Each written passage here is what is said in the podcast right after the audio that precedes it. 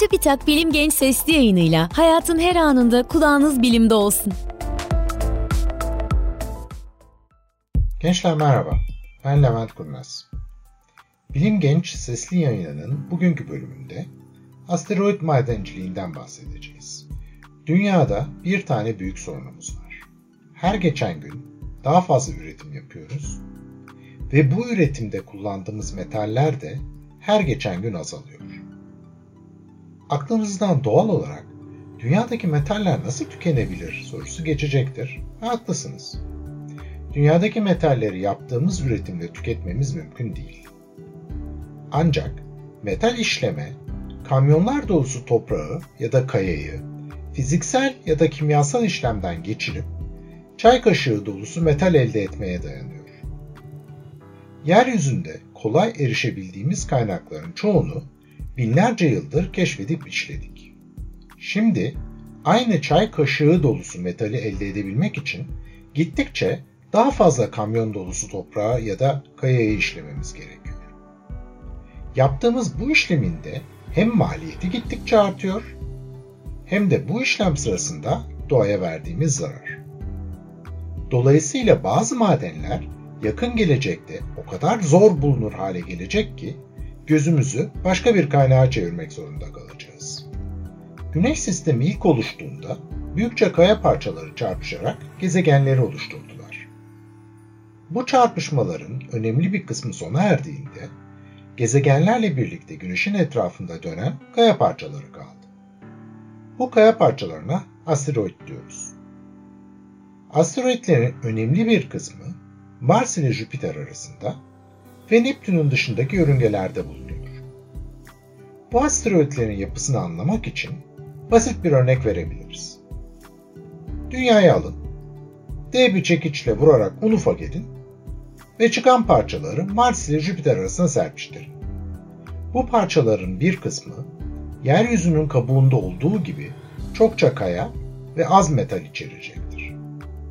Ama bir kısmı da önemli oranda metal bulunduracaktır.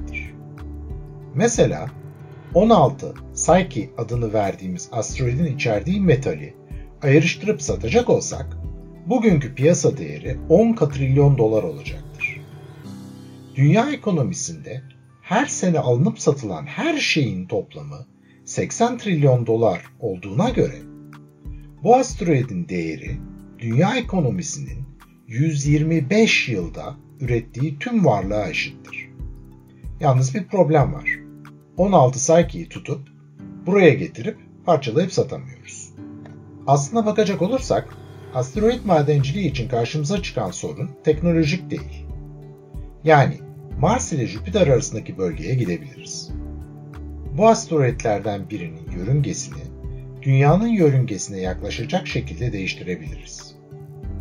Bu asteroidi Dünyanın yörüngesine sokabiliriz. Robot madenciler göndererek bu asteroidi parçalayabiliriz.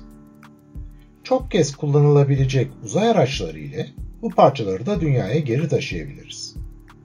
Ancak sorunumuz bunların tümünün çok pahalıya mal olmasıdır. Bu maliyette bizi şimdilik asteroid madenciliğinden uzak tutuyor. Yalnız şöyle bir şey düşünün. Diyelim ki önce bir uzay asansörü yaptık. Bu şekilde çok da fazla enerji harcamadan dünyanın yüzeyinden 36 bin kilometre yukarıya çıkabildik. Oradan asteroid kuşağına seyahat etmek çok daha az enerji gerektirecektir. Çünkü uzay araçlarını fırlatmak için gerekli olan enerjinin en az %90'ı bizi 36 bin kilometre yukarıya taşımak için kullanılır. Oraya kadar asansörle çıkacak olursak gerisi nispeten kolaydır. Asteroid kuşağında kuracağımız bir fabrikada da robotlarla elde edeceğimiz metali dünyaya kadar sağ salim getirecek küçük kapsüller üretirsek asteroid madenciliğini başardık demektir. Bu konu çok büyük şirketlerin iki önemli alana yatırım yapmalarının arkasındaki nedenlerden biridir. Öncelikle uzay asansörünü yapabilmek için çok defa yerden 36 bin kilometre yüksekliğe gidip gelmemiz gerekir. Çünkü uzay asansörü ancak yukarıdan aşağıya doğru yapılabilir. Aşağıdan yukarıya doğru değil. Bu inşaatı tamamlamak için de pek çok defa oraya gidecek uzay araçlarına ve bunların çok defa kullanılmasına ihtiyacımız var. Ama belki de eşit derece önemlisi bu işlerin önemli bir kısmını başlarında biz olmadan robotların gerçekleştirmesi gerekiyor. Bunun için de gelişmiş yapay zekaya ihtiyaç duyacağız.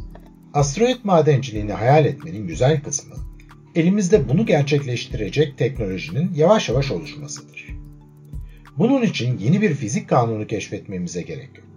Sadece daha akıllıca yöntemleri düşünmek bizi başarılı kılacaktır.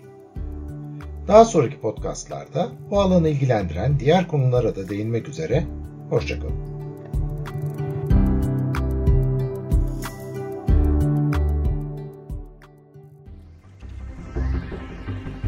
Bilim Genç sesli yayınlarını SoundCloud, Spotify, Google ve Apple Podcast kanallarımızdan takip edebilirsiniz.